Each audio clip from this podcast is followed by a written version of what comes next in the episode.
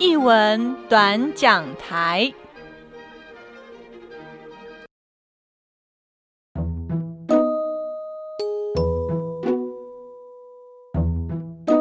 Hello， 这里是艺文短讲台，我是家峰。最近大家在做些什么呢？疫情的期间，除了我想多数都是待在家里吧。那大家是怎么安排自己的生活的呢？那因为我是自己一个人住嘛，所以其实我多数都是上网跟听电子书。那上一集的短讲台跟大家介绍我怎么去阅读电子书，然后怎么透过电脑的语音或者是手机的语音去听书，然后去听一些资料嘛。这一集的短讲台要来跟大家聊聊我怎么去书写评论。谈到评论的这一件事情，当然过去我有视力的时候，我或多或少都会写，但是以前在写这些文字的时候，我通常都是比较简短的。比如说表演好了，因为在我失去视力之前，我主要都是在表演艺术团队担任可能是目前的表演者或者是导演，然后后续是行政企划这样子。我每次观赏完演出的时候，我都会做一些笔记，这个笔记可能都是带有点批判的，对，就是我当然也会，我会记录对方的这个表演的好与不好，对，但是我过去所写的评论都是比较条列式的。那可能就是第一点是什么，第二点是什么，第三点是什么，有点好像在导演给的一个笔记的感觉。以前因为有视力嘛，那如果我回过头来要在检视这些文字的时候，其实我也可以透过网络去做一个互相的一个搭配。比如说我就会去找那个时候演出的相关的资讯，通常这些演出的相关资讯都会有一些图片，我会在这些网站上面的有限的文字当中先去看图，然后去透过照片去回想当时的那份感觉，然后再去对应我的文字。好，这是我过去有视力的时候可能会做的一个方式啊，但是失去视力之后，当然就不是这样子，因为毕竟我看不到嘛。我通常我在脸书的照片也只是象征性的一个我曾经出现过、参与过这些义务活动，但它实质上对我的评论并不会造成太大的影响。或者说根本不会影响，就是这些照片可能供我未来可能在制作一些PowerPoint 或者是给别人什么样的一个资料的时候，作为一个可以使用的一个素材，但它对我的一些画面的连结是没有用途的，除非有陪同者在旁边帮我口述当时的画面，对。但是如果就我一个人在书写评论的过程当中，图片不会是我参考的一个选择。好，所以呢，我在写评论之前，就是我在参与任何的展览的时候，我都会带着我的录音机，然后我会去侧录陪同者的，我跟陪同者的对话，然后甚至可能当下的一些环境的声音之类的。好，那说到评论的这件事情，什么时候开始正式的比较有系统的去写？大概是在2015年的时候，因为那时候我认识艺术家牛俊强，然后他邀请我参与他的一个创作。于是呢，在他的创作完结束之后的那一年的10月，他在台北的故宫馆展开了他的一个个展，那同时他也邀请我与另外一名视障的友人，带着我们两个去观赏他的个展。然后他同时在这个个展的当中，充当试写员的角色，然后也口述整个展览的作品。那我们也因为他是创作者，所以呢，我们也在部分的作品当中做一个很直接的一个作品的触摸。那次结束之后，我回到当时台北的租屋处，我想了一下，我觉得透过这样子一个对话导览跟对话的过程，我觉得我好像可以写些什么来回应当时的一个感受。那于是我就开始着手书写，那写完之后我也分享出去。那俊强他读完之后，他也觉得说，这样的一个书写可以继续下去。我从2015年的俊强的那一篇评论之后，我就开始写了，然后就一发不可收拾。可是呢，写也需要，就是在写之前，就是我要怎么去各个展场，毕竟艺术家们我是完全不熟悉的。那时候碰巧遇到了水工班，他要去考研究所，所以其实在考研究所的那一年，以及考完的考完后他在读硕一的，就是反正就是那两三年，都是他带我进出台北大大小小的展场。然后偶尔比如说我跟他会下南部，那我们也会在高雄跟台南的一些艺文空间观赏一些作品。于是就是这样子开始书写。那我那时候也试图想要把这些文字放在相关的平台。其实我第一个原本想要放在表演艺术评论台，但是因为其实我所写的并非只有表演，我多数写的还是展览。艺平台的这个规则比较复杂一点点，对，它有审核的机制，对，然后这个审核的内容，有些我不是这么的认同，对，那所以呢，艺平台它就不会是我的选择。好，那后来呢，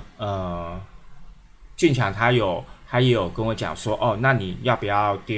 问我要不要丢到台新艺论纷纷，因为他没有资格的审核，就是大家都是可以上去发表的。于是我大概从16年开始，如果我没记错的话，我就开始把我写的不管是展览还是表演的评论都丢在台新的议论纷纷，然后就一直丢，就从16年就一直开始写。我有一个时间点是停顿的，我记得没错的话19年吧。对，因为19年呢，刚好Podcast 的节目艺文市场跟爱有为在那一年成立，对，然后那一年其实自己有一点小小忙碌，因为要处理录音，然后要找来宾，然后有两个不同性质的节目那其实占据了我很多时间，所以其实2019年我几乎没有写到什么作品，只有针对特定的我觉得我必须要继续书写的团队我有写之外，其实2019年我都没有写。去年2020年的年底的时候，大概11月吧，我收到了台新艺术的讯息，然后他们想邀请我担任特约评论人的角色。那我自己觉得当时就觉得还蛮开心，有点受宠若惊。那也感觉到说，自己的在评论的现身的这一块，好像得到了回应，然后得到了回馈。好，那当然，我非常开心的接下这个身份，但同时我也在思索着我要怎么写这个写跟过去我在写的方式是否会有所不同？因为其实我过去所写的评论，我自己会另存一个资料夹里面，所以我有一个硬碟，就是专门就是放我的这些年所写的评论嘛。那我偶尔我会回去点进去听一下，我过去是怎么写别人的展览或者是表演。那我自己也发现，好像每一年或者是每隔一段时间，我书写的方式会有所改变，又或者我会因这个表演或这个展览的感觉，然后去调整我的书写的方式。也就是说，其实我书写没有特定的一个形式啦。当我成为特约评论人之后，我也在思索着怎么让障碍主体可以被明确的看见，以及视障者是如何书写，这个过程是否可以在这个评论当中也可以被阅读到。这些都是我接到台新的讯息之后，我快速的去思索着。我这一集我主要会以展览的评论为主，因为从接到这个特约评论人的身份之后，到整个疫情的这段时间，我写了3篇展览评论，然后我觉得很有趣的就是这3档展览是完全不一样性质，就是它的不管是大小形式是完完全全不一样的。那我觉得我就用这3篇来做一个回应。当然我这一集并不是要来介绍展览，而只是在讲我主要书写的一个方式啊。我在每一篇不管是表演或者是展览，我都会提及到我的陪同者，因为有陪同者才会有视障者，就是其实我们是共生共处的一个关系。对，我需要陪同者带我或者是协助我进出每一个展演空间。那当然这个陪同者他未必一定是我私交的朋友，也有可能是展场的行政人员，或者是馆方的工作人员。对，也就是说我不可能是一个人去看展，我不可能一个人在整个展场空间行走，因为毕竟我是全盲的一个状态。对，然后以现在的技术应该还没办法让一个视障者在展览空间自由的行走，所以每篇评论都会把陪同者放进来。那么每一档展览每一篇评论我都会放在贴文里面的，我会把连结都放在贴文里面。那第一档的展览是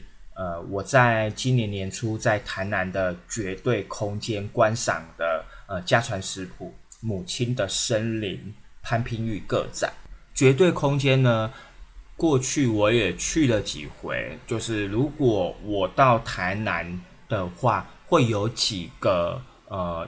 艺文空间，如果我有机会的话，我会尽可能我会抽空过去。那除了绝对之外，还有182，然后海马回光画馆。因为台南的空间啊，因为毕竟台南就是一个很古老的一个城市，对我来说好，所以他们也都是利用闲置空间的。然后每一个闲置空间其实都有它的屋龄，都有它的历史了。对，所以它跟一般的所谓的白盒子空间还是有一点点不一样。这个不一样是一种氛围，就是你进去了，你所感受到的会跟现代建筑的那种空间感，然后气味，然后对，就是整个感觉还是有点差别，而且他们有可能是在不是那么起眼的巷子里面。那绝对空间对我来讲就是这样子。好，在潘平宇的这个展览当中，我觉得如果回过头来要来谈这个展的时候，我会跟大家聊一聊，就是当我再次回想这个展的时候，会让我想到哪一件作品。我再次回想到这个展的时候，我反而是想到的他在这一个展览当中的最里面的作品，那这个名称呢叫做天狗十月。潘平玉所使用的媒材都是织品，好，就是布啦，软性雕塑的这个部分。那在天狗十月呢，它主要就会在桌子上摆了一个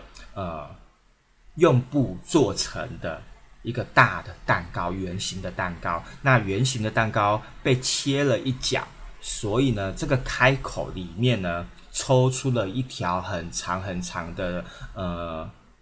我觉得是丝织品的布吧。对，我没有去摸它啦，但听跳跳描述，感觉是丝织品的布。那么这一块布呢，从蛋糕的这个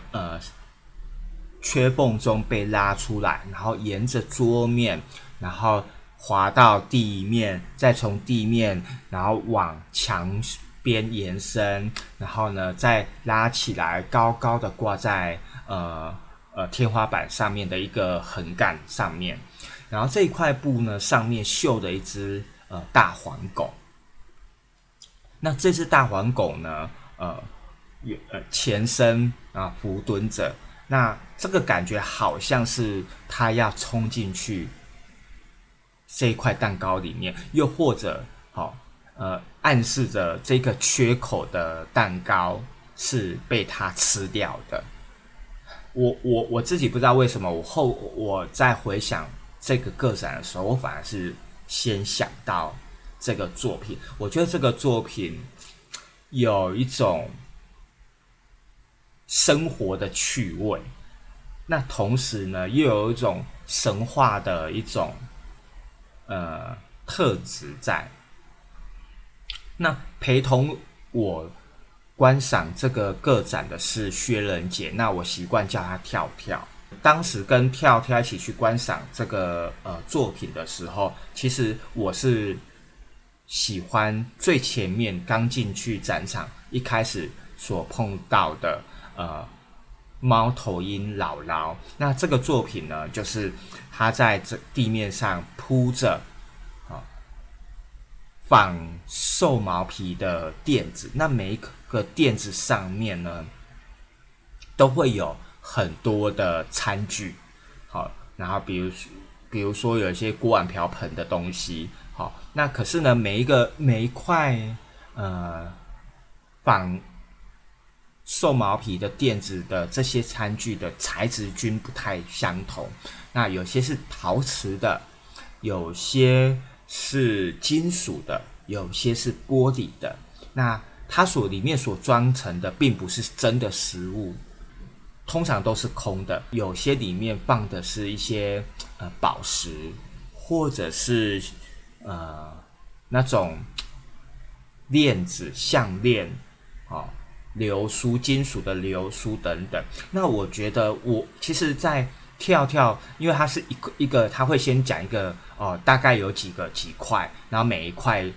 都会有餐具，会有这些器皿，它会讲一个概括，然后呢我们会逐一的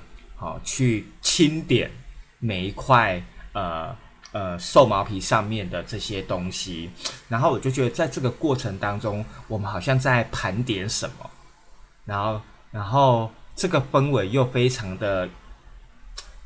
幽微，我们好像闯进了一个家族里面，对，闯进了一小段的家族史里面。那每一个他在跳跳在唱点这些戏剧的当下，我会觉得好像有很多的画面，或者是可能对应的角色会纷纷的在我脑海里面显影。那所以我当时对猫头鹰姥姥的这一组作品是很喜欢的，当然我现在还是很喜欢啊，对，只是说回过头来在想作品的时候，我没想到我第一个想到的是天狗十月，然后回过头来才是猫头鹰姥姥。对，那我很喜欢这种看似一大堆现成物的堆叠，可是这个堆叠好像它反映了，或者是它对应了某一种历史当中的一个日常，然后这些日常感觉是非常久远的，但又很接近自己的。第二个要跟大家介绍的是宝藏岩国际艺术村每年一度的光节。那今年宝藏岩的光节的主题叫做栖息在光中。过去我去宝藏岩有视力甚至视力正在恶化的时候，我大概去了2-3次吧。那所以其实对那边的印象还是略有些模糊的。那只知道要不停的走楼梯，上下楼梯，然后要走一小段路。那这次这个展，这个光节呢，它是一个联展，所以10几组的艺术家，然后他们的作品分散在各个地方，在宝藏岩的各个地方。对，所以呢，我们就不停的走路，然后上阶梯、下阶梯，好，然后还有天气的一些变化等等。非常谢谢品杰的陪同哦，因为其实这一趟陪同其实还算是蛮累的。好，那我们大概从下午的时间开始，那因为我参加的是开幕的一个导览，好，所以几乎所有的艺术家都到了。对于这一个光节的这个评论呢，其实因为艺术家太多了，我无法去选择说我要特别要讲哪一件作品。对，我觉得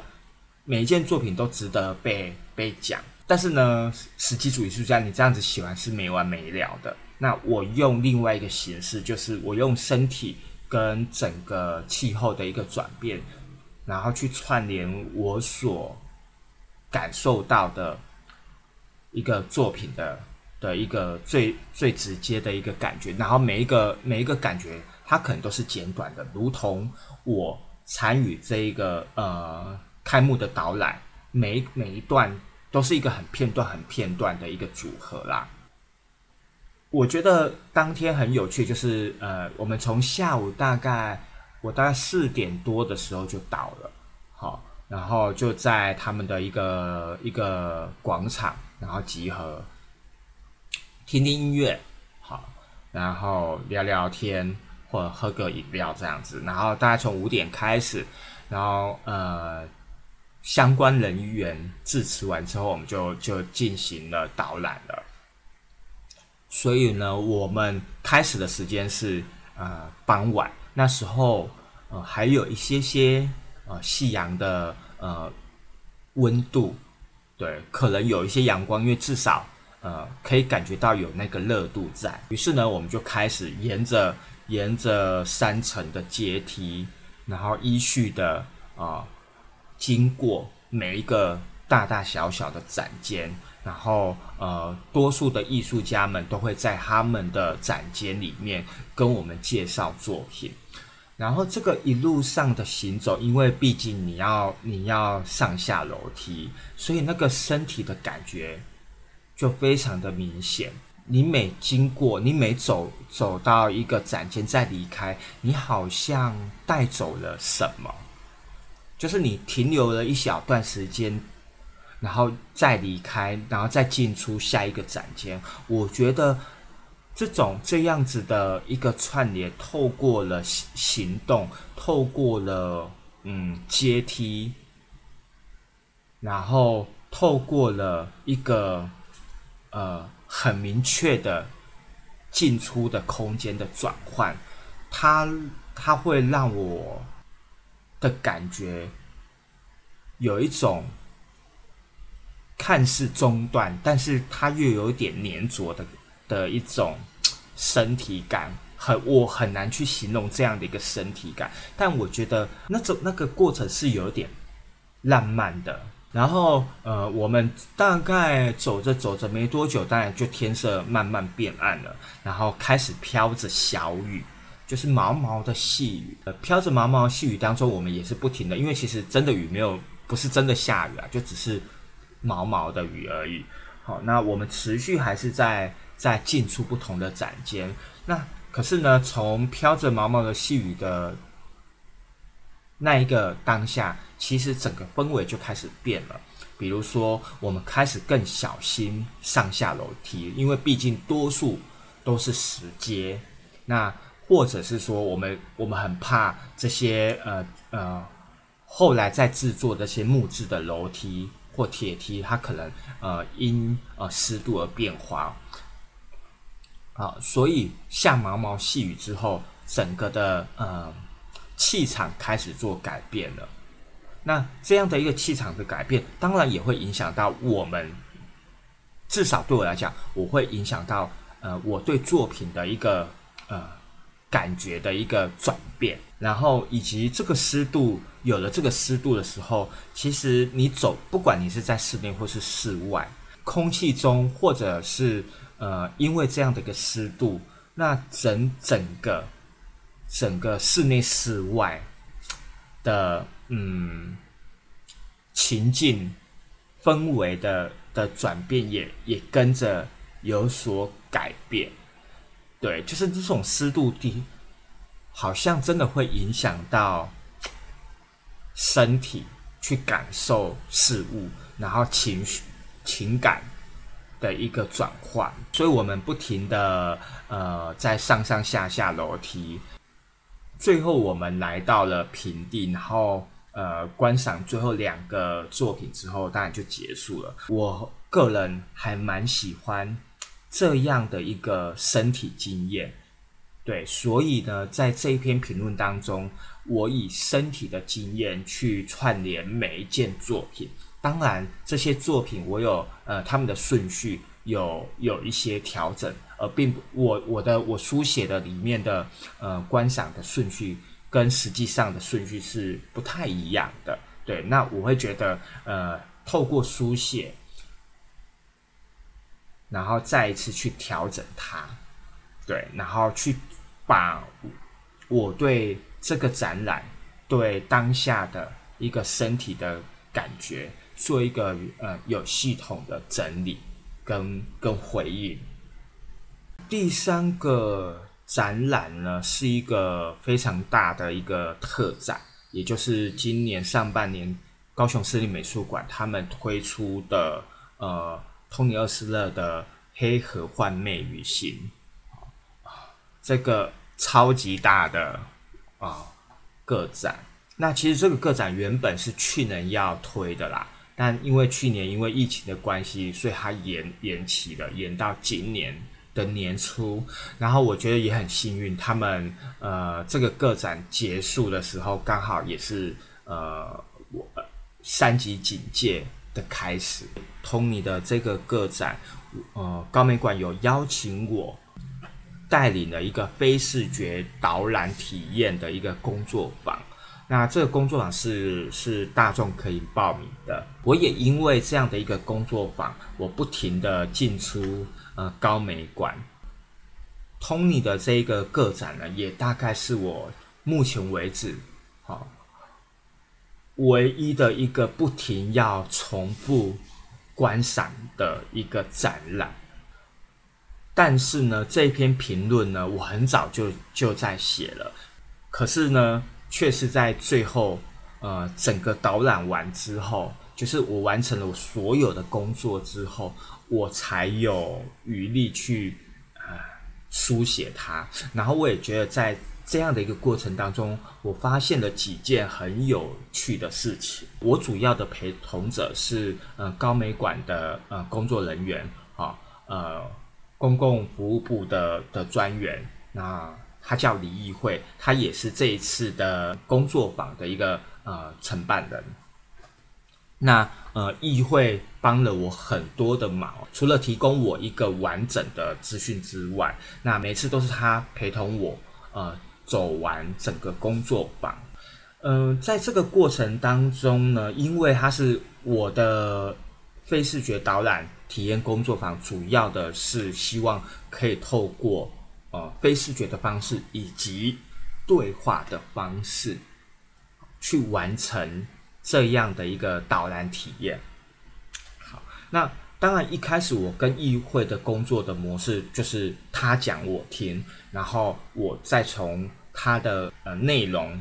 去做一些提问，然后去确认一些对于作品的补充、空间的补充。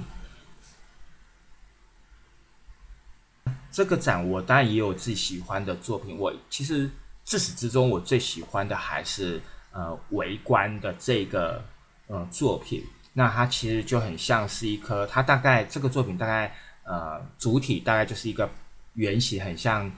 大小大概像排球的体积，然后你就想象被剖面的一个球体，然后凹进去的一个黑洞，然后在这一个圆形的接近圆形的球的一个凹洞里面有一个很像树干的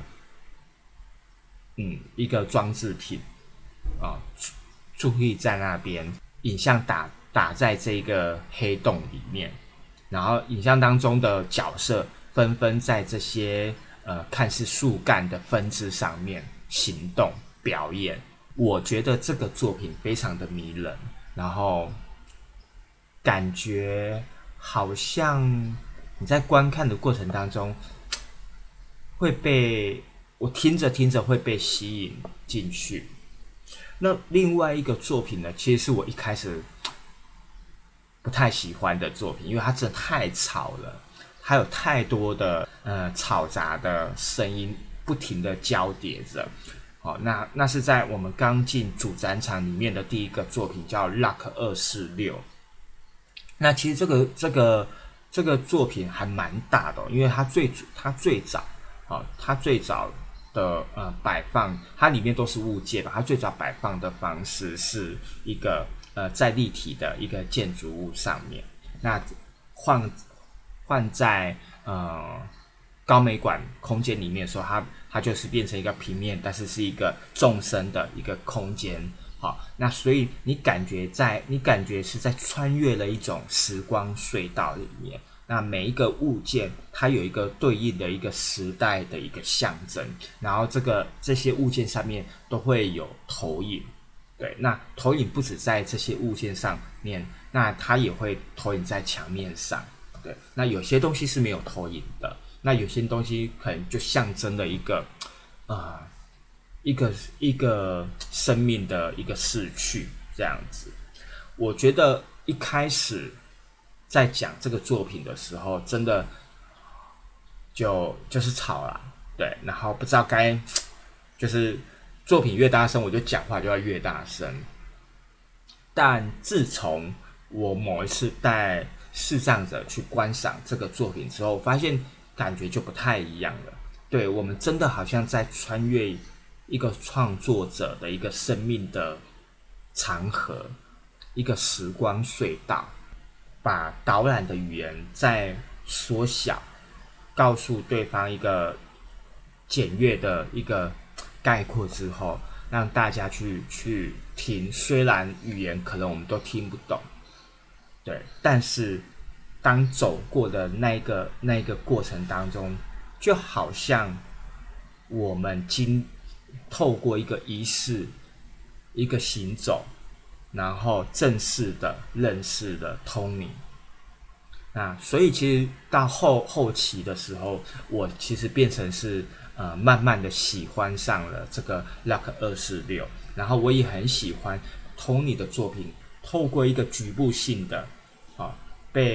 被显露出来的一个缺口，去看见里面的一个东西、一个画面、一个实体。